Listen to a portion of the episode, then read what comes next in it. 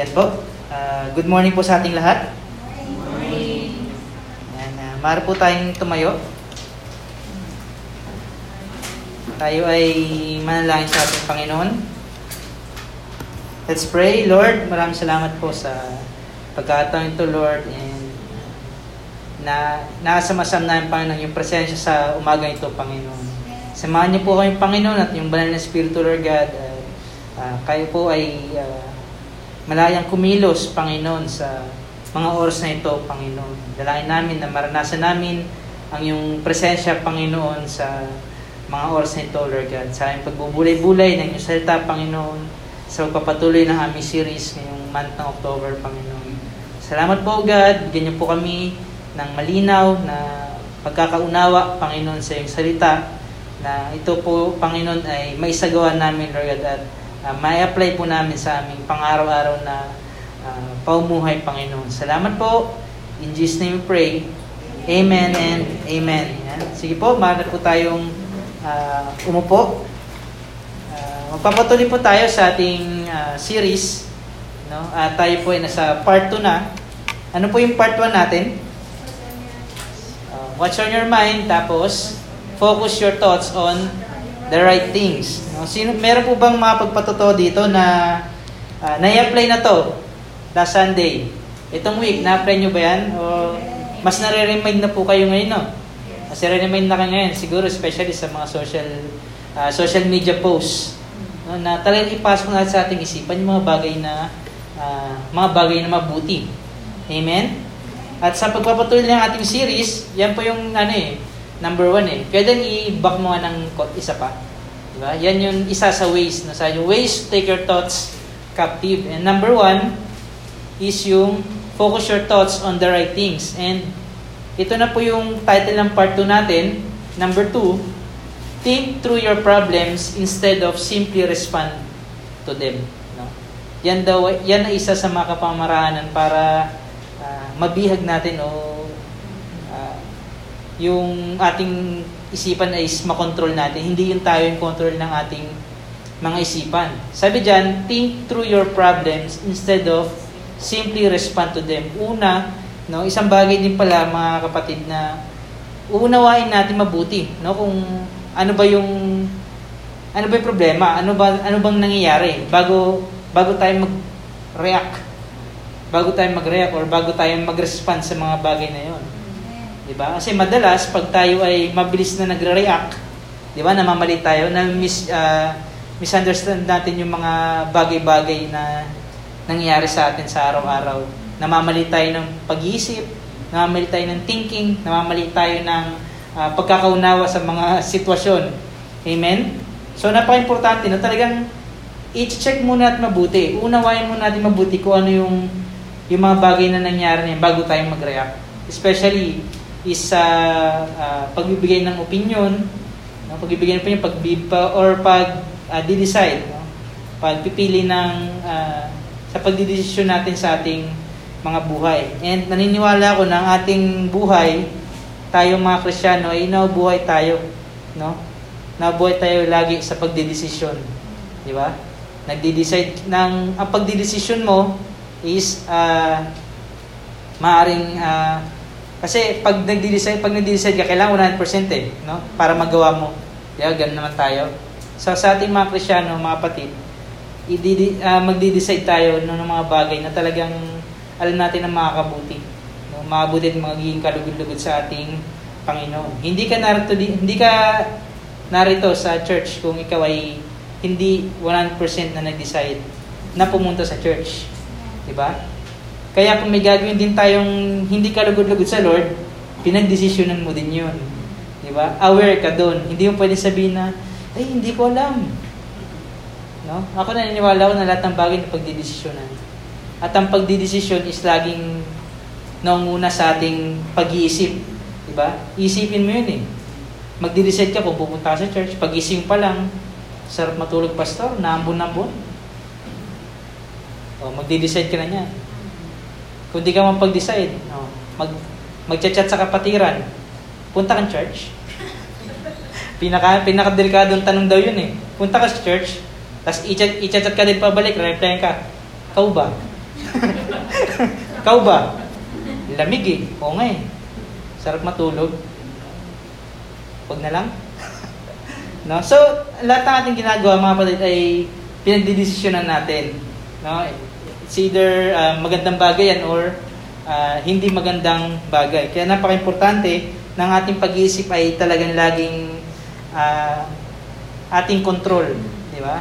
Ang ating pag-iisip dapat lagi nating control ang mga bagay na to. So, yan po yung part 2 natin. Think through your problems instead of simply respond to them. Madami mga tao ang bilis mag-respond.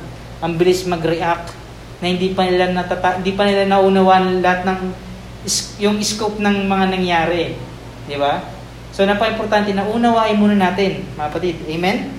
So meron na nalagay dito, next slide, kuya din. Sabi diyan, next slide lang. Yan, before you respond, basahin po natin. Before you respond or react to any situation, stop and think. Di ba? Kaya nga, di ba, alam niyo yung stoplight? Di ba? Alam niyo yung stoplight? Alam niyo bakit may mga kulay-kulay yun? Yes. Alam niyo ba't may mga kulay-kulay yun? Kasi pag nag-red, tapos nag-go ka, huli ka. No? Huli ka. No?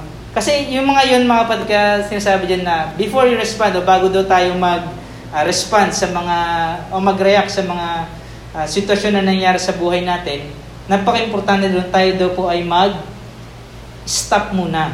No? Stop muna at ating pag-isipan. O hindi tayo nagiging padalos-dalos. Napaka-importante niyan. Lalo na kung ikaw ay Kristiyano. Dahil ikaw, inaalagaan natin ang ating testimony. No? Yung ating kalalagayan, yung tingin ng iba para sa atin. Amen? Hindi ito para ma-please ang iba, ito ay para ma-please natin ang ating Panginoon. Hindi na maganda na ikaw ay Christian, tapos nakikita ka ng hindi magandang patotoo sa buhay mo. Di ba? Kaya dapat, bago kang mag-react sa mga bagay-bagay, o bago kang mag-comment sa mga social media, bago kang magsalita ng iba sa kapwa mo, kailangan mo ng pag-isipan, huminto ka muna sa dyan, stop and think about it. Amen? Dahil napaka-importante niyan. Basahin natin yung Proverbs chapter 13, Verse 16. Ano sinasabi sa Proverbs na yan? Proverbs chapter 13, verse 16. Yung unang part lang yung babasahin natin. Unang part. Ano po nakalagay sa screen? Sabi po dyan. Sino mag-amen dyan? Amen. Sabi sa Proverbs chapter 13, verse 16, yan po ay NLT. NLT version. No? At yan yung unang part. No? Sabi dyan, wise people think before they act. So matalino daw ang mga taong nag-iisip muna bago mag-react o bago gumawa ng mga bagay-bagay na pagsisisihan mo sa huli. Amen? Napaganda niya. Isang magandang paalaala po sa atin, sa magandang reminder sa ating mga Kristyano na sa ating buhay, kailangan natin maging matalino. No? Magiging matalino tayo kung tayo ay mag-iisip muna bago tayo mag-react or mag-respond sa mga bagay-bagay na nangyayari sa atin. Kaya napaka-importante na kailangan nating huminto muna. Diba? Kailangan natin huminto kasi madalas pag tayo ay dadala na ng sitwasyon, nadadala tayo sa ating emosyon. Diba? Madalas hindi natin nakokontrol ito. Unang-una sa galit, sa anger. Diba? Mga merong anger management na ano. Diba? Merong problema sa kanilang galit. Di ba? Naalala ko dito yung ano eh, yung meron kaming professor na nag-exam siya sa ano, sa NC4 ng TESDA about sa computer hardware and servicing, no? Ano yun? National certificate yun eh. So may ano sila, parang exam yun, sa TESDA na kung saan may yung certificate pag nakapasa ka. So yung professor ko, meron siyang katabi dito na ano. Meron siyang katabi na isa, no, nakasama niya. So nag-aayos sila ng ano, ng computer, no? Tapos yung isa, parang nakikita niya na-stress. Parang alam niyo yun, yung parang natataranta sa ginagawa niya. Yung pala may problema pala to sa ano, sa kanyang parang laging galit. Kinausap niya, trinay niya kausapin kasi parang na-stress, nakikita niya yung tsura eh. Kinausap niya. Sabi pa lang niya, okay ka lang? Tapos nagsalita, galit na galit. Okay ka lang? Sabi, ano ba magkakausapin ko? Natataranta ko din sa ginagawa ko. Diba? Grabe no, pag ikaw ay... Parang inisip daw agad nung kasama niya, yung katabi niya, na kinakausap siya para magulo siya dun sa ginagawa niya, para di siya makapasa. Diba? Tignan niyo yung pupa sa isipan. Iyang ano lang naman ng professor ko is ano, is kasi baka na-stress siya, kailangan niya na encouragement. Nagagalit kagad, kala niya, ginugulo siya para di siya makapasa. Diba? Kaya napaka-importante, mga kapatid, na salain natin yung ating iniisip. Bago tayo mag-respond, tanungin muna natin. Di ba? Kasi madalas diyan tayo namamali eh. Nung mabilis tayo magalit sa mga bagay na hindi mo pala napapaliwanag na maayos, nagagalit ka na. Di ba? Kaya sa diyan, think through your problems muna. No? Bago tayo mabilis na mag-komento, mabilis tayong mag-react sa mga bagay na yon. Amen? So, ngayon, nakita natin dito na pagiging matalino ang dulot ng pag-iisip muna. No? Tandaan niyan. So, isang bagay na naman yung maalala nyo ngayong week. Kailangan pag-isipan muna ang ginagawa bago ako mag-react. Amen? So, salamat sa Panginoon. Lagi tayong nire-remind. No? At isa yan sa mga kapamaraanan para mabihag natin ang ating isipan. No? To make our thoughts in captivity. Sabi ni Pablo, na ito ay gagawin natin bihag. Pag sinabing bihag, ikaw may control sa kanya. Wala siyang karapatang pamunuan ka, ikaw mamuno sa iyong isipan. Amen? Amen. So, ito, meron nilagay dito, next slide. 4 questions, no, sabi dyan. Basahin po natin, mga kapatid. 4 questions you need to think about before you act. Amen? So, kung nasa sitwasyon kayo, mga kapatid, na dadala na kayo ng emosyon nyo, meron akong 4 na tanong na nilagay dyan na bago kang mag-respond or mag-react sa sa sitwasyon mo. No? So, dyan, 4 questions you need to think about before you act. Pag-iisipan muna itong mga bagay na to. Kunyari, pinoprovoke ka ng kasama mo sa trabaho. No? Pinoprovoke ka ng kasama mo sa trabaho na magalit kasi nagkakaroon kayo ng alitan. So bago ka manuntok, no? O bago ka gumawa ng bagay na gusto mong gawin sa kanya, kasi unang-una papasok muna sa isipan niyan eh. 'Di ba? Una-una narinig mo 'yung sinasabi niya, papasok muna sa isipan niyan. Tapos nagbubulong-bulong na sa isipan mo kung gusto mong gawin sa kanya eh. No? Itatanong mo daw muna 'to sa isipan mo 'yung 4 na 'to. 'Di ba? So ano 'yung number 1 na itatanong sa isipan? Sa dyan, what will your words and actions accomplish? Di ba? Kunyari, talagang gigil ka na. Gusto mo na magsalita sa kanya. Itatanong muna to. Ano yung mga salitang gagamitin ko? At ano yung inaasahan kong mangyari? No? Kasi di ba, na pag napoprovoke sila, ang kinukuha nila sa kanilang isipan is yung mga bagay na, yung mga salita na talagang makakasakit din. No? Yung mga salita na magbibigay sa kanya ng fulfillment doon sa binabato sa kanya nung nagpo-provoke sa kanya. 'Di ba? Kunyari minura niya ako. Nasa isipan ko niya, murahin ko rin siya kasi minura niya ako eh. Kaya dapat patas, that even. 'Di ba? Kailangan gumanti ako. Tapos naisipan mo na rin na pagkatapos siyang murahin dahil masakit yung kanyang sinasabi, susumbong ko siya sa boss ko. Pag hindi ko siya susumbong, siguro banata ko muna 'to ng konti. O, tapos yun na yung napag-desisyonan mo, nag-decide ka na sa isipan mo, yun ang magagawa mo. So sabi dyan, what will your words? Isipin muna natin, no? Kung ano yung mga set na gagamitin natin. No? Ano ba dapat yung mga set na gagamitin natin? Siyempre, dapat mga salita na nakakabuti. Diba? Hindi yung, kung anong dapat mong i-respond dun sa ginawa sa'yo yung masama. Kasi madalas, pag ginawan ka ng masama, ginagantihan din natin ng masama. Di ba? Natutunan ko doon sa values namin na sabi doon, natawa ko sa estudyante ko dati. Sabi ko kasi sa kanya, mga anak, sabi ko, kasi nagtuturo ko dati, teacher ako sa BIC. sa values. Sabi ko, mga anak, kaya dapat unawain natin. Patapos na ako ng klase. Dapat unawain natin na katulad yung sinabi sa mga kasabihan na pag binato ka ng bato, batuin mo ng tinapay. May nagtaas ng kamay si Dante. Teacher, mali din po yun eh, kasi binato nyo eh. Napaisip ako, sige, iabot na lang natin. Pag binato ka ng bato, abutan mo ng tinapay. Mali daw yung katuruan na yun. Sabi, talino ng batang to.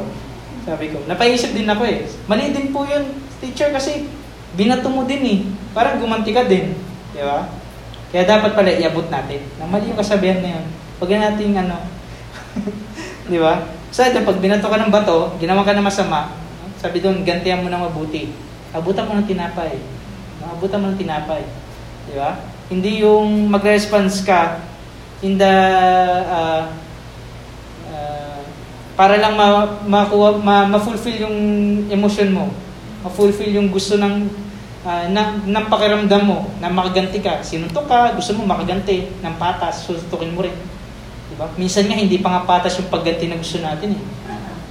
Gusto natin, mas lamang tayo eh. No? Parang gusto. Pag nagawan ka ng masama, tapos di mo naabutan, no? Parang sinasabi mo, babangon ako, dudurugin kita. Diba? Kaya napaka-importante niyan, mapatid na watch your words. Diba?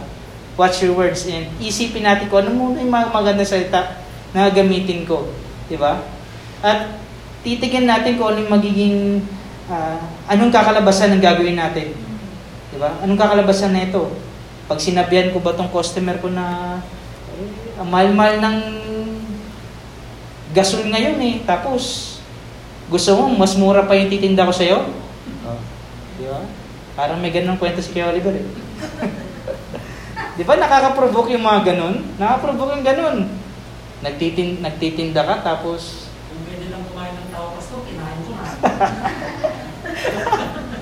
bago pa magsalita, no?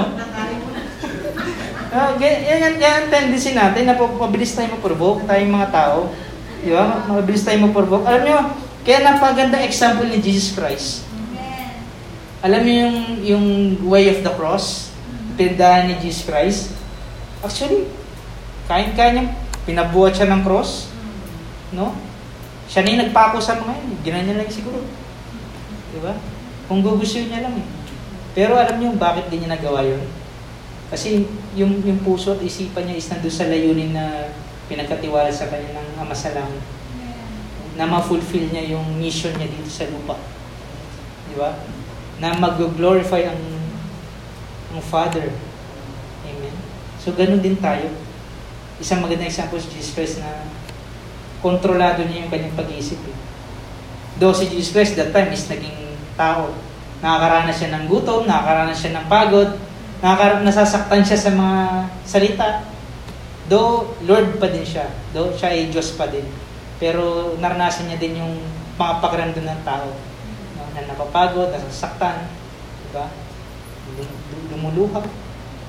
Nagiging masaya. Yung mga emosyon, meron din yan ng Lord natin, ang ating Panginoong Hesus, yung kanyang journey, no? Yung way of the cross. Diba? Ang dami niyang pinagdaanan, pero nakita niyo ba yung paano siya mag-react? Diba? Madalas nag-react siya through words, through word of God. Diba? Kaya kasi yan talagang panlaban natin eh. Si Jesus Christ, yung tanim siya sa wilderness ng ahas. Diba? Dahil ikaw yung sabi ng ahas, yung tinapais, kaya mong gawin ba't yun eh. Diba? Kung magre-respond ng ating Panginoon, dahil siya ay gutom na gutom. Bapat yung ahas, ginawa niyang tinapay eh. Di ba? Pero hindi. Nag-respond ng ating Panginoon, sabi, hindi lang sa tinapay na buhay ang tao. Di ba? Sa bawat salita na namumutawi o nanggaling sa bibig ng ating Panginoon. Di ba? Ganda ng response niya. So mag-response tayo sa pamamagitan ng salita din natin, Panginoon. Kung anong mabuti. Ano yung makakaganang kalooban ng ating kapwa. Amen? Yan kasi ang panlaban natin. Labanan to ng salita eh. Labanan to ng salita. Hindi pwedeng sasabihan mo siya ng mga bagay na hindi maganda kasi hindi maganda rin ang binigay niya sa'yo. So, do not repay evil for evil. Diba? So ito kailangan gawin mo ng kabutihan. Gawin mo ng kabutihan yung mga tao na gumagawa sa'yo ng hindi maganda. Diba? So panalangin mo yung mga taong na umuwi sa'yo. Amen? So sa pamamagitan nun, sabi nating Panginoon, alam niyo na yung testimony, yung patotoo natin, talagang nagliliwanag tayo pag ganun eh. Diba? Kakaiba na, ba't itong taong po, ginawa ko ng masama pero mabuti pa rin yung pinapakita sa akin. So nakikita sa atin yung karakter ng ating Panginoon. Amen? So number one, itong una natin itatanong sa isipan natin bago tayo mag-react, no, na what will your words and actions, no? What will your words and actions accomplish? Tanong muna sa isipan yan. Amen? So pipili ka ng mga salita at magde-decide ka kung anong magandang gawin. Anong action ang magandang gawin. Amen? Basahin natin yung Colossians chapter 4 verse 6 sa New American Standard. Yun ba yung isabihin nun? NASB, New American Standard Bible, no? NASB. No? Sabi diyan, your speech, basahin po natin mga kapatid. Your speech must always be with grace, though seasoned with salt, so that you will know how you should respond to each person. Diba? Ganda. Meron ba tayong Tagalog yan, kuya? Tagalog? Basahin natin. Sabi dyan, ang inyong pananalita na ay laging may biyaya, na may timplang asin upang inyong malaman kung paano nyo dapat sagutin ang bawat isa. Amen? So, dapat pala, lagi kayong magdala ng asin. Saan kayo magpunta? Nagulat yung asawa, ba't lagi kami dalang asin pag tayo nag-aaway? Sira po yung asin. No? Pero mga kapatid, biro lang yun. No? Ang sinasabi dito ng ating Panginoon, lagi tayong maging pagbiyaya. Amen? Your speech, no, your words must, dapat laging, lagi nandyan yung grace, nandyan yung biyaya. Di ba? Amen?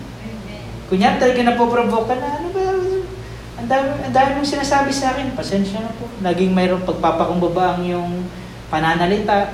Diba? Lagi kang humantong sa pagbibigay ng biyaya. No? Laging yun ang first choice natin, yung magbibigay tayo ng grace. Amen? Lagi tayo maging pagbiyaya sa mga nangyayari sa ating buhay. Especially pag tayo ay merong mga tao na nakakasalamuan, meron tayong mga tao na nakakausap. Kung sa social media, meron tayong mga tao na na-encounter na meron hindi magad na sinasabi sa atin. No? O kaya binibigyan tayo ng discouragement. Lagi tayong maging pagbiyaya sa kanila. Hindi yung magre-reply ka din, chat-chat mo siya. No? Ikaw yung ginagawa mo, hindi maganda yan. Mapupunta ka sa impyerno. Hindi ganun. Kasi pag ganun, naging self-righteous tayo, mga kapatid. No? Naging self-righteous tayo. Kaya dapat unawain natin mabuti muna yung sitwasyon at dapat lagi ang response natin is lagi may kasamang biyaya. Amen? Alam niyo, mahirap yan. Mahirap yan, pero posible. Mahirap yan, pero posible. Kaya ang sinasabi ni Pablo, kailangan natin bihagi ng ating pag-iisip. Yung lahat na pupasok sa ating isipan. No? Na ikaw ay magkakaroon ng kontrol sa mga ito. Amen? Hindi siya madali, pero kaya nating very possible na makontrol natin ang ating pag-iisip. Amen? Amen. So, always be with grace, no? Sama niyo lagi si Ate Grace. Always be with grace. Amen? Amen. So, number 2 na question. Ano yung number 2 na question? Itatanong natin sa ating isipan. Basahin po natin. Will your words hurt or will they help? Amen? Ayan, ang ganda. No? Itong sasabihin ko ba ay masasaktan ko lang ba siya o makakatulong ako? Diba? O makakatulong ba ako o hindi ako makakatulong? Diba? Paka-importante niyan. Sa work, sabihin sa work. No, example sa work. No, meron kayong meron kayong katrabaho na siya ay pinagsabihan ng kanyang boss. No, pinagsabihan siya ng kanyang boss. Gusto mong Gusto mong magsalita, gusto mo siyang kausapin. Siyempre, isip mo na yung mga sabihin mo, baka maya, mas masaktan lang siya sa sabihin mo o hindi ka makatulong sa kanya. Di ba? Naalala niyo yung mga kaibigan ni Job nang dumadana siya ng mga paghihirap. Alam niyo yung mga sinasabi ng mga kaibigan ni Job? Di ba, nahirapan na si Job, siya nangyari sa kanya? Kasi sunod-sunod yung nangyari, hindi maganda. Alam niyo yung sinasabi ng mga kaibigan niya? Alam mo, nangyayari talaga sa iyo kasi may ginawa kang kasalanan.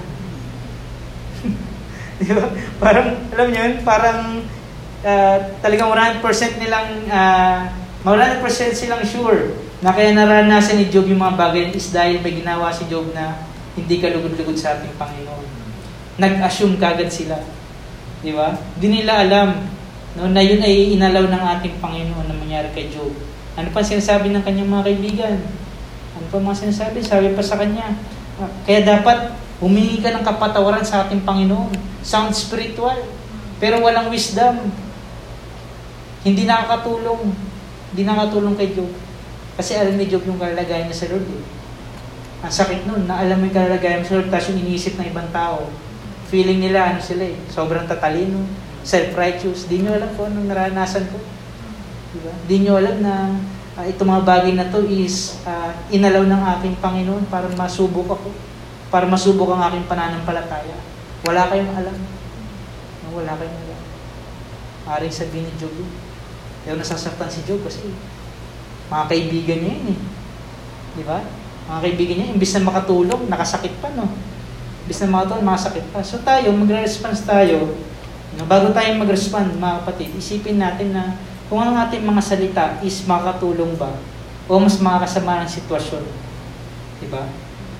Makakasama ng sitwasyon. Kasi hindi maganda yun. Kasi magtatanim ka din sa kanyang isipan no, ng hindi magandang bagay. At unang-una, ikaw, nagtanim ka sa isipan mo ng yung iniisip mo na bagay na akala mo makakatulong sa kanya, hindi pala makakatulong.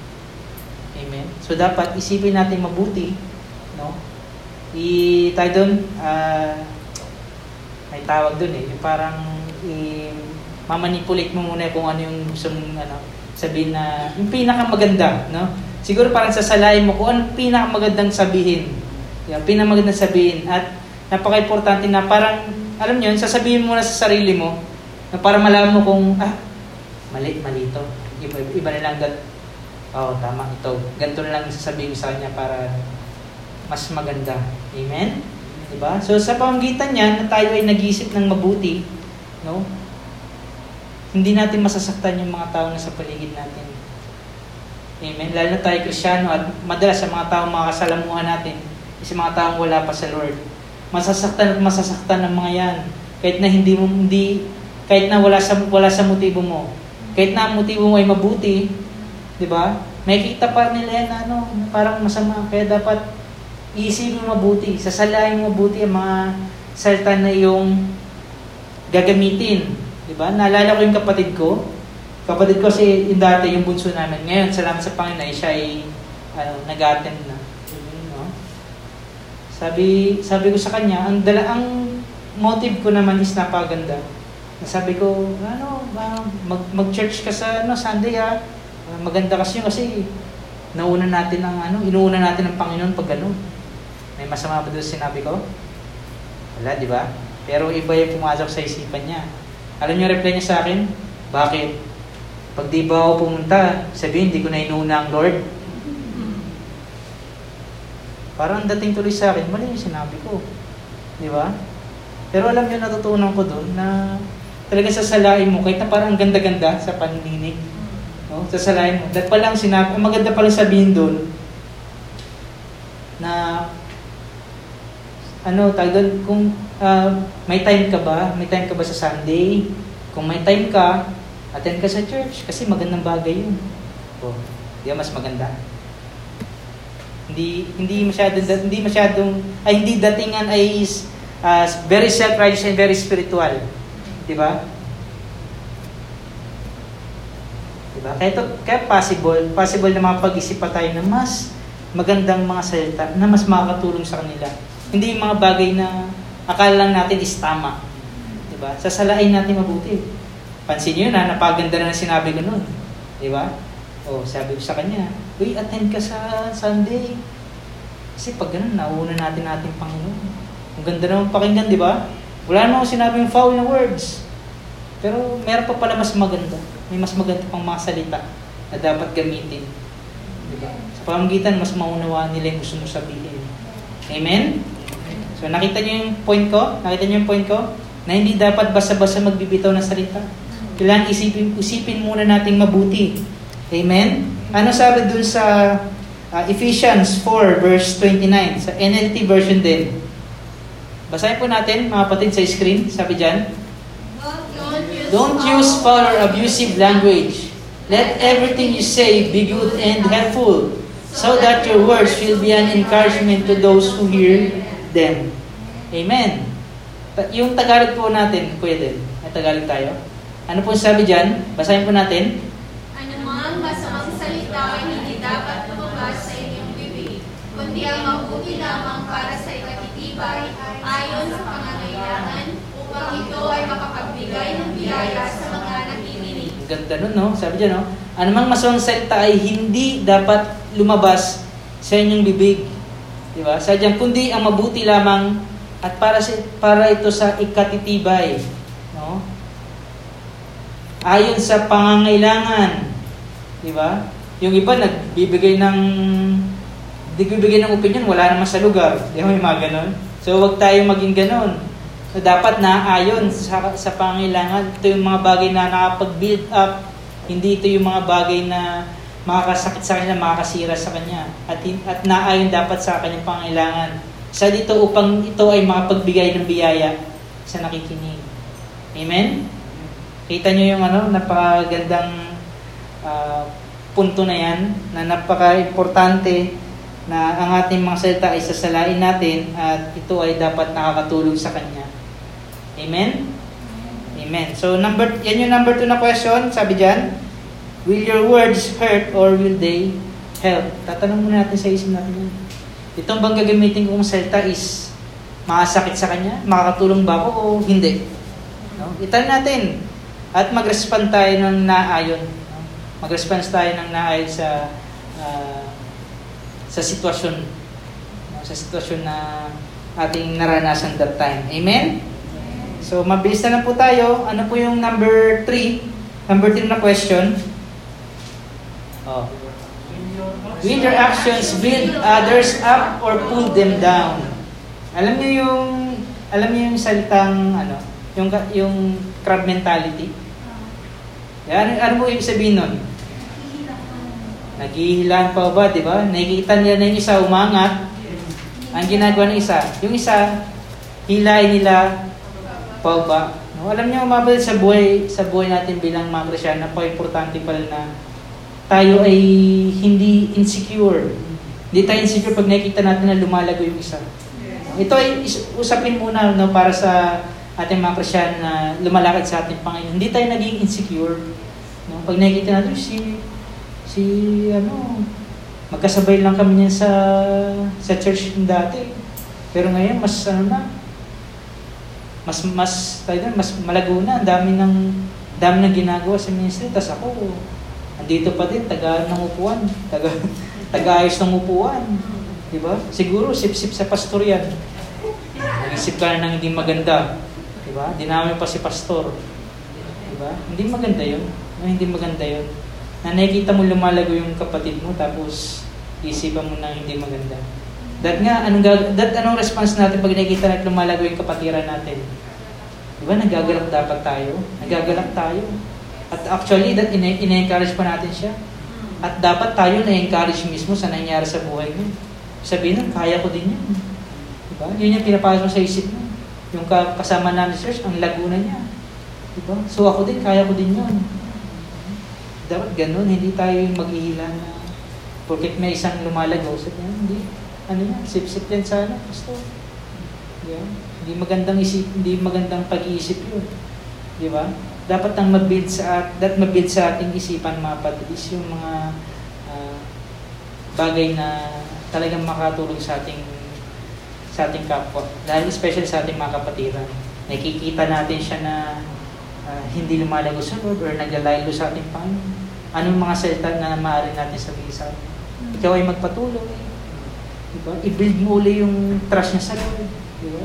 Hindi lang lagi si pastor ang gagawa nun. Diba? Kasi kung si pastor lang lagi ang gagawa nun, mamatay si pastor ang maaga. Wala pang asawa, mawawala na kahit si pastor. Diba? Yan, sabihin natin, ang dami. No? Ang daming kapatiran. At lahat yan ay mayroon sarili-sarili mga sitwasyon sa buhay. At lahat yan ay kakausapin ni pastor. Diba? Baka maagang mamuti ang bug ni pastor nun. Amen? So lahat tayo kikilos. Pag nakikita natin ang ating kapatiran is nanghihina, nakikita natin na mayroong pinagdadaanan, gusto natin kamustahin, kamusta ka? No? Ano bang sitwasyon mo ngayon? Ayos ka lang ba? Maaari ka bang mag-share sa akin ng konti? Kung ayaw mo, okay lang. Gusto mo bang may pag-pray kita? Pwede mga salitang magod na gamitin. Hindi yung nakikita may struggle na, tatawag. O, kamusta ka? Wala ka ng Sunday. Hindi mo nakuha yung topic ni Pastor. Yari ka. Nakakatulong ba yun? Parang nakakasar, no? Parang nakakasar. Nanakot pa eh, no? Nanakot pa. Minsan may nangangamusta. O, kamusta ka? Wala ka ng Sunday, ah. Tumimik ka na naman, no? Nag-inom ka na naman, no? Mga ganyang bagay, no? Na ang bilis mag-judge. Na hindi nila alam kung ano yung nangyari. Di ba? Ang lakas ng hinala, no? Grabe yung wisdom. Hindi wisdom yun, eh. Wisdom yun, eh. So, mga kapatid, napaka-importante na ang ating masalita is napagbigay ng tibay sa ating kapwa, sa ating mga kapatiran, o sa ating mga nakakasalamuha. O hindi ito yung magda-down sa kanila. No? Hindi yan yung magda-down sa kanila. Na maaaring sabihin natin na pag may pinagdadaanan na sitwasyon yung kapatiran natin, kasi ikaw kung ano-ano sa pinagagawa sa buhay mo, hindi mo inuuna ang Panginoon. So, tama naman yun sa kabilang part, pero sa tingin niya nakakatulong sa kanya yun. Di ba? Mas lalo mong pinapabigat yung sitwasyon ng tao eh. Hindi mo pwedeng, pag nakikita natin, ito lang siguro magandang natin mga kapatid. Nakikita natin na hindi maganda yung sitwasyon ng kapatid natin, kapatiran natin, or sino man na nakasalamuhan nyo, lagi nyong, avoid nyo yung lagi yung tinitignan yung negative do sa sitwasyon niya. Lagi nyong, ang usapan nyo is para doon sa ikaubuti niya sa sitwasyon. Hindi yung pag-usapan nyo, yung mismong sitwasyon niya, kung saan siya nalulugod. Isipin nyo kung ano yung magandang bagay na maaaring niyang gawin. Mag-suggest kayo ng mga bagay na mas makakikari sa kanya. Hindi yung nakikita mo na yung kapatid mo na hindi na umati ng church. No? Ang ganda na motibo mo na pupunta ka doon sa kanya, magchat-chat ka, pwede ba pumunta sa inyo? Gusto kitang kamustahin? O pumunta ka. O doon, nag-uusap kayo. O kamusta ka naman dito? Ayun. Grabe yung mga anak ko sa akin. Parang hindi ako ginagalang. O tapos sasabihin, bibigyan mo siya ng sentang ano. Kasi dapat ikaw yung ano eh. Ikaw dapat yung talagang pinapakita mo yung authority mo sa kanila. Hindi parang pahina-hina ka. Nakatulong.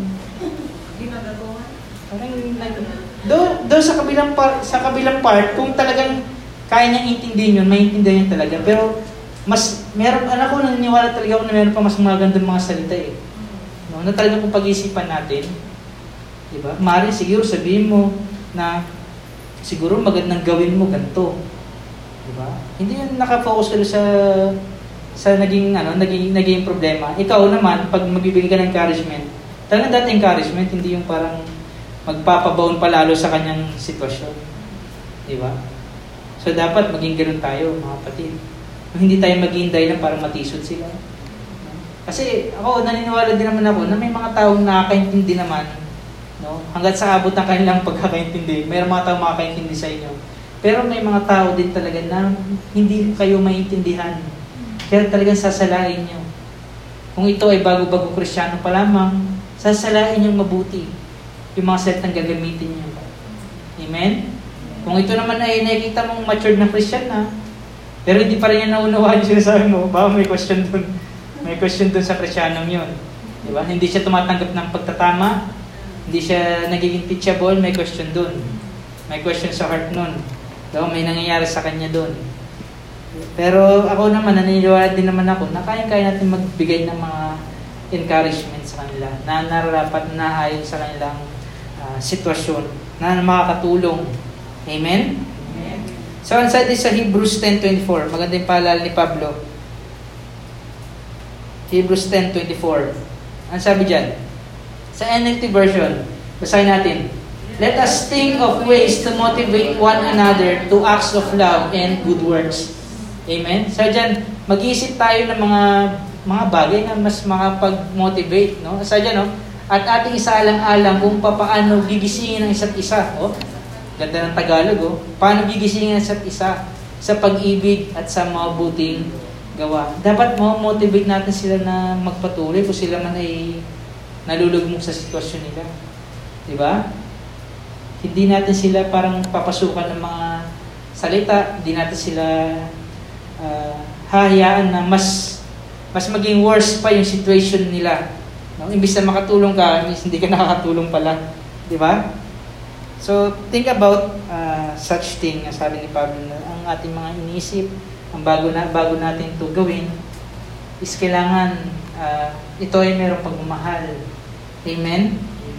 Di ba? Nabanggit ko nung part 1, yung mga bagay na, yung mga thoughts, yung iba't ibang klase ng thoughts na iiwasan natin. Di ba? Andiyan yung selfish thoughts, andiyan yung proud thoughts, angry thoughts, impure, and worldly thoughts. Yan mga bagay, yung mga ganyan pag-isip is alisin talaga sa buhay natin. No? Paulit-ulit yung basahin niya, yung mga thoughts niya para mas ma-aware kayo na dapat yan i-alis natin sa buhay natin kasi nagkakaroon talaga ng malaking part yan minsan eh.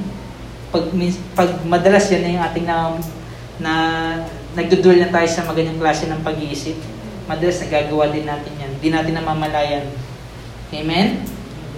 So, kailangan ng ating mga salita, sabi ni Pablo, ito ay nakapag-motivate and ito ay nagpapakita ng pagmamahal. Amen? Pagmamahal, at pag mayroon kang pagmamahal, nagiging mapagbiyaya ka. Okay? Sa pamamagitan niyan, nagkakaroon tayo lalo ng control of grip dun sa ating mga pag-iisip, sa ating thoughts. Amen? Diba, na-bless ba kayo sa message na to na talagang napaka-importante pala ng ating mga pag-iisip? No? Napaka-importante pala ng ating mga iniisip? No? Dapat pala na-glorify ang Lord sa mga to. Dapat itong mga bagay na to is kailangan pag-isipan na mabuti, hindi ito yung mga bagay na mabilis mong pagdidesisyonan. Diba? Kaya dati itong mga salita, yung mga salita na ating isipin is dapat powered by the Holy Spirit. Amen. Hindi yung pansarili lang natin nakagustuhan. Mabilis tayo mag-react pansarili natin pag sa pansarili nating pagsagot, sarili nating karunungan. Naku po, sabi sa inyo, mamamali talaga tayo pag wala tayong wisdom. Pag hindi tayo nag-ask ng wisdom sa ating Panginoon. Amen. Ano po sinabi sa Ephesians 4 verse 2? Ephesians 4 Verse 2. Ano po sabi niya? Basahin po natin. Always be humble and gentle. Be patient with each other, making allowance for each other's faults because of your love. Yan sinasabi ko na maging pagbiyaya kayo. Sabi niya, making allowance for each other's faults. Ano po sa Tagalog? Kuya din. Ephesians 4 verse 2.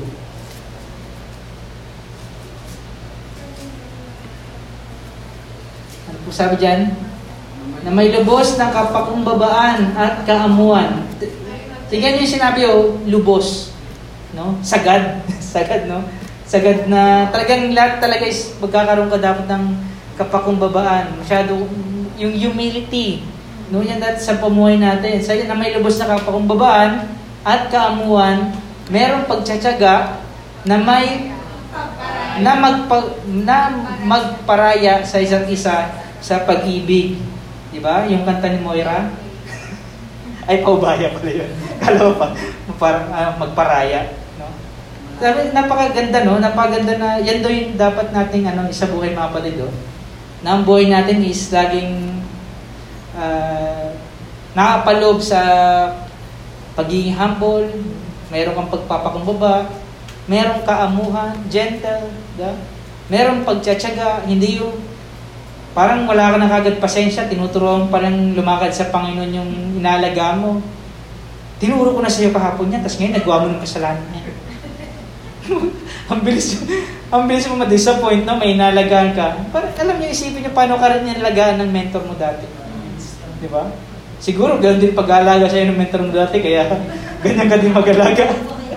Di ba? Damay-damay daw yan eh. Di ba? Damay-damay yan, ate. Damay-damay. Sabihin, pag itong mentor kong to, grabe ka stricto sa akin. Pag ako nagalaga, magiging stricto din ako. Diba? Madalas ganun. Alam niyo, mga kapatid, madalas ganun. Kasi natatanim sa isipan natin eh. Kung sino yung nagalaga sa atin, natatanim sa isip natin yun eh. Diba? Yung mga hindi magandang nangyari, yun natin mas tumatanim sa isip natin eh. Diba? Pero alam niyo, yung sa mga magulang ko, no? Diyan, nabanggit ko sa inyo dati na kulang na lang talaga, mag-isa na lang ng bawang at sibuyas doon sa tuhudan ko kasi meron na munggo. No? Kulang lang. Tapos minsan bigas, tapos minsan malagkit. No? Parang lulugawin na yung tuhod ko. Eh. No? Kaya sabi ko kahit yung mga ganung bagay na parang sa tingin ko dati isa masakit. Masakit na karanasan. No? Parang iisipin mo, pag ako naging magulang din, may ihawan na sa tuhod niyan. Mas matindi pa yung gagawin, eh, no? Mas matindi pa. No? Jackfruit ang lalagay ko sa tuhod. Tinik, grabe, no? Dahil kasi alam niya, binibigyan din tayo ng wisdom ng Lord sa mga bagay na nakaraan na. Palayain natin ang ating sarili sa mga bagay na hindi maganda. Kasi ang mangyari niyan, pag nasa isip pa natin yan, may apply natin sa mga susunod na generasyon eh. Nyari ikaw, nag-aalaga ka, hindi maganda ang trato sa'yo ng nag-mentor sa'yo, malala't maalala mo yan. Sabi, araw-araw ka magbasa, kabisaduhin mo yung mga books sa Bible. Hindi ka pupunta, hindi ka kakain ng tanghalian hanggat di mo kabisado yung 66 books sa Bible. Di ba? Di ba yung mga ganun? Grabe, no? 66 books. Naalala ko dati sa Hong Kong, kaming dalaw ni George, ang tahimik ng buhay namin kasi free day namin eh, rest day namin eh. Sabi, yes, rest day, punta muna tayong court, basketball tayo. Wala naman si Pastor eh. Si Pastor Don Smith. Punta kami court. Pagkatapos namin, no, medyo pawis-pawis pa, bakit kami sa church sa Chungshawan pa yung church dati eh. Andun si Pastor Don Smith, nakabang. Yung sa favorite niyang spot, yung may upuan, parang lagi pag gumaganong ka doon, talagang masilip mo lagi doon si Pastor eh. No? Pag papasok kami baby's room, papasok kami baby's room, boys, tinawag na kami. Kasi ay, bilisan niyo daw namin maligo kasi may gagawin daw kami. Kami naman, chill na chill lang kasi alam namin, rest day kami. Biglang pinatawag si Indudi, pinaupo kami sa upuan, magkaiwalay kami ni George, tapos may bond paper, dalawa, binigyan kami ng tag-isa, ano pang gagawin namin dito? Sabi ni Indudi, sulat daw namin 66 books sa Bible. Sabi, hindi po ba pwedeng mag-review muna? sabi ni Pastor Don Smith, now. O, tumutuloy yung pawis namin ni George ay kung ano-ano ata nilagay namin doon. Natatawa talaga ako doon kasi yung binilang yung books ko, 67. Di ko alam. Tapos yung isang book nasa old, yung isang book nasa new. Di pa naman pwede magkamali. Di ba? Kaya, alam niyo yung pagkatapos nun, sobrang ko sa sarili ko. Sabi ko, tapos alam mo sabi sa amin ni Pastor Don Smith, I will tell Don Don about this. Di do namin alam yung 66 books of Bible. Alam niyo, pakiramdam ko noon, mga gabriyado si Daddy. Nakakahiya kay Daddy. Yun na sa isip ko. Pero sabi lang ni Pastor Don Smith, hindi ito para i-blame kayo. Ito ay pagtuturo sa inyo na napaka-importante at makakatulong naman sa inyo yung mga bagay niya. O paano kung yun lagi ang iniisip ko na ano, ganun yung magiging setup ko na ano, gaganti ako susunod kong mga... Ngayon may na-handle na akong church. Araw-araw. Mayroong recitation ng 66 books of Bible. Di ba? Yung mga ganun, kung alam niyo naman mga kapatid, tandaan natin to. Yung bawat mga tao na dinadala sa atin, binibigay sa atin ating Panginoon na nagiging mentor natin. Yeah. Madalas meron silang mga pagka-konting, pagka-stricto. Pero, alam sa dulot-dulo na maintindihan mo. Bang ikaw ay lumalakad sa Lord, ikaw ay naging lumalago ka sa ating Panginoon, naunawa mo na yung mga bagay na ginagawa nila na merong pag-iigpit para ikaw ay matuto. Pero hindi yun, na hindi ang isipan mo ay gumante. Doon sa ginagawa nila parang sobrang stricto sila. Hindi ganun. Kalimutan natin yung mga ganun. Ang itanim na sa isip natin yung mga bagay na natunan natin. Amen? Amen? Lalo sa mga magulang na naging anak. Anak, tas naging magulang. Gagantihan ko yung mga susunod kong maging anak.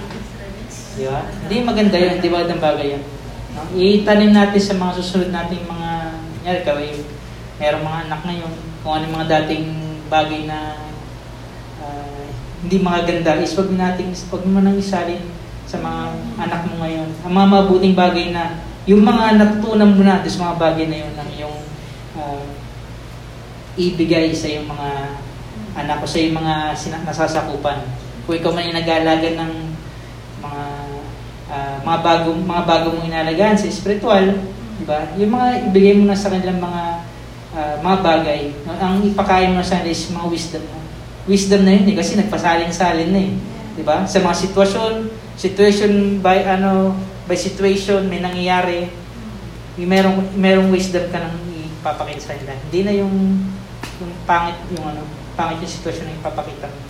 Amen? Amen. So, napaka-importante niyan na dapat yung ating actions ay nakapag-build.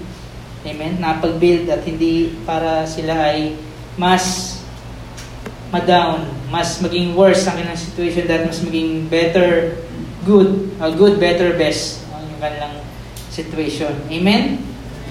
Amen. So, number four na question, itatanong natin sa ating isipan. Ang sabi dyan, will your words encourage or discourage others? So, dyan, itatanong din sa isipan natin yan na bago tayo mag-react, bago tayo mag-act sa ating mga sa mga tao, sa kausap natin or sa mga nangyari sa sitwasyon natin, itatanong sa isipan natin ito na itong mga salitang gagamitin ko ba is may encourage siya o madi-discourage? Di ba? May encourage ba siya o madi-discourage? Napagad ng tanong yan. So, basahin natin yung Ephesians 4:29. Yan. Ephesians 4 verse 29. Sabi dyan, don't use foul or abusive language. Let everything you say be good and so that your words will be an encouragement to those who hear them. Sabi dyan, don't use foul or abusive language. Kasi alam nyo, madalas, para magkaroon tayo ng kontrol sa sitwasyon, anong ginagawa ng tao? Gumagamit ng mga salitang mabibigat, no? Para talagang makita niya yung authority mo. Para makita mo na talagang para mailabas yung kung ano yung emosyon na gusto niyang ipahiwatig sa'yo. And remember, mga kapatid, na it's okay na ikaw ay magalit. Pero huwag kang magkakasala. No? Huwag kang magkakasala. Ano pong ibig sabihin ko doon? Tayo may emosyon tayo, then palawanin ko ito last Sunday. Tayo may emosyon tayo, mara tayo magalit, mara tayo maging masaya sa mga sitwasyon, sa mga nangyari sa buhay natin. Pero huwag tayong sa magkakasala kung tayo ay magalit. Paano yun? Di ka gagawa ng mga bagay na ikakasama ng loob niya. Di ka gagawa ng mga bagay na ikakasira ng relasyon niyo.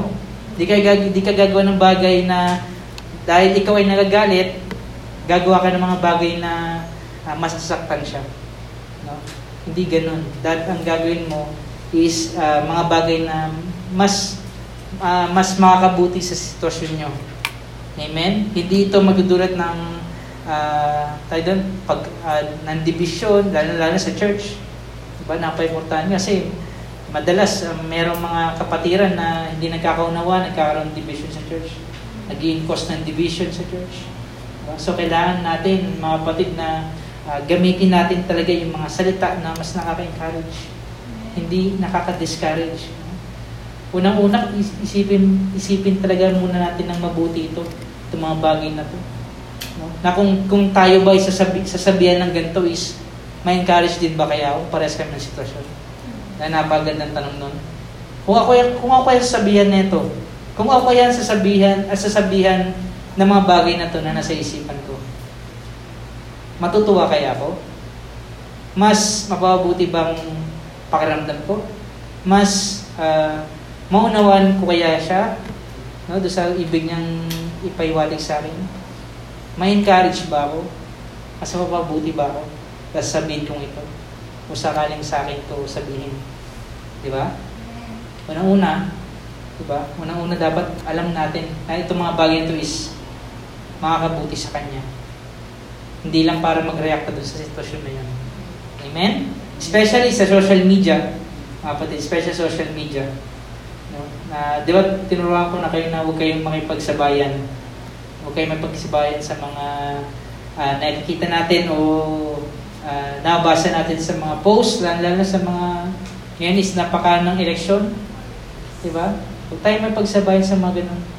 Alam nyo, yung eleksyon na yan, kahit ano pa ang mangyari, kung sino pa man ang maluklok sa mga yan, ang Lord pa rin ang may control. Ialaw ng Lord kung sino talagang narapat yan. Kaya yan ay hindi mabuting tao ang mailagay dyan o mabuting tao. Merong purpose ang Lord. May purpose ang Lord. Diba? Madami galit kay Duterte dati, pero yung pa din na naging presidente. Diba? Sabihin na, inalaw ng Lord yun kasi may purpose siya. Hindi, ang lahat ng bagay na nangyari sa atin dito is, yan ay may pahintulot ng ating Panginoon. Amen? Amen. So tayo din mga kapatid, no? Na napaka-importante din sa atin na itanong natin sa isipan natin na yung mga salita bang gagamitin natin is naka-encourage. Na-encourage ba o nakaka-discourage? Kaya sasalain nating mabuti. Mamimili ka ng mabuti ngayon kasi yung binanggit kong apat na question na yun, basa number 1 pa lang, sumablay na agad yung gagawin mo eh. Di ba? Parang sumablay na agad gagawin mo, number 1 pa lang. May 3 pa. Paano pasol pag 2-2? 2-2 daw yung labas sa question. No, 2-2. Pero ako naniniwala na pag tayo ay nag-ask ng wisdom sa Lord, naniniwala ako na tayo ay Kanyang bibigyan. Amen? Amen. Tayo tayong lahat, mga kapatid. So ulitin natin yung apat na questions. Basahin natin sa screens natin. O, sa dyan, 4 questions you need to think about before you act. Number 1, what will your words and your actions accomplish? Will your words hurt or will they help? Will your actions build others up or pull them down? Will your words encourage or discourage others? Diba? Pag yan, mga yan ay nakapasa, o sabihin, mapapabuti ka sa iyong gagawin. Amen? Mapapabuti ka sa iyong gagawin. Hallelujah. No? Tayo ay magpasalamat sa ating Panginoon. Pasalamat tayo sa Lord. Pray tayo. Lord, maraming salamat po, Panginoon, sa umaga ito, Panginoon, na muli, Lord God, ay pinatunayan mo, Panginoon, na kung gaano ka po kabuti sa amin sa pamamagitan ng iyong salita, Panginoon, na kami yung tinuturuan, Lord, na ano man ang aming ginagawa, ano man ang aming sitwasyon, Lord God, kami po hindi magpapadala sa aming emosyon, Panginoon, kundi kami po magkakaroon ng control, Lord God, sa aming pag-iisip, sa aming thoughts, Lord God, sa bawat sitwasyon, Lord God, na nangyari sa aming buhay. Kami po, Panginoon, ang magte-take control sa mga ito, Panginoon. And Lord God, maraming salamat po, Panginoon, sa mga natutunan po namin sa araw na ito, Lord. Na tunay nga po, Panginoon, na kami po, Panginoon, na bilang mga anak mo, na dala-dala, Panginoon, yung pangalan, At kami, Panginoon, ay naging mabuting patotoo po dapat, Lord, sa aming mga kapwa, Panginoon. Ay narapat lamang po, Lord, na sa aming mga selta ay ito po ay nagpapakita ng kapakumbabaan, Panginoon. Amang selta ay nagbibigay, Lord God, ng pagpapatibay, Panginoon, sa aming kapwa, Lord. Ito ay nagbibigay ng biyaya, Panginoon. Ito ay nagbibigay ng pag-asa, nagbibigay ng pagmamahal, Panginoon. Nagbibigay ng encouragement at hindi discouragement, Panginoon. Kaya salamat po, Panginoon, dahil itong mga bagay nito ay very practical, Lord, na aming natutunan sa araw na ito, Paginoon. And sa aming pagpapatuloy, Lord, na aming series, Lord God, dalangin po namin na mas madami pa po kami, Panginoon, matutunan upang mas mabihag po namin o magkaroon kami ng full control, Panginoon, sa aming pag-iisip, Panginoon, sa mga salita, Lord God, sa aming sa thoughts, Lord God, na pupasok sa aming isipan, Panginoon. Tulungan niyo po kami, Lord God, mabihag ito, Panginoon, ng lubusan. Salamat po, Panginoon, at naisip po namin na sa pamamagitan, Panginoon, ng pag-control, Lord God, sa aming mind, Lord God, sa aming thoughts, Panginoon, ay magagawa po namin, Panginoon, yung mga bagay na gusto pong ipagkatiwala sa amin, Panginoon. Salamat po, sa iyo lamang po ang papuri, sa iyo lamang po ang pasalamat, sa tayong pangalan ng inyong anak na si Jesus. Amen and Amen. God bless you po, God bless you po. Amen. What's on your mind? Amen. God bless for God bless.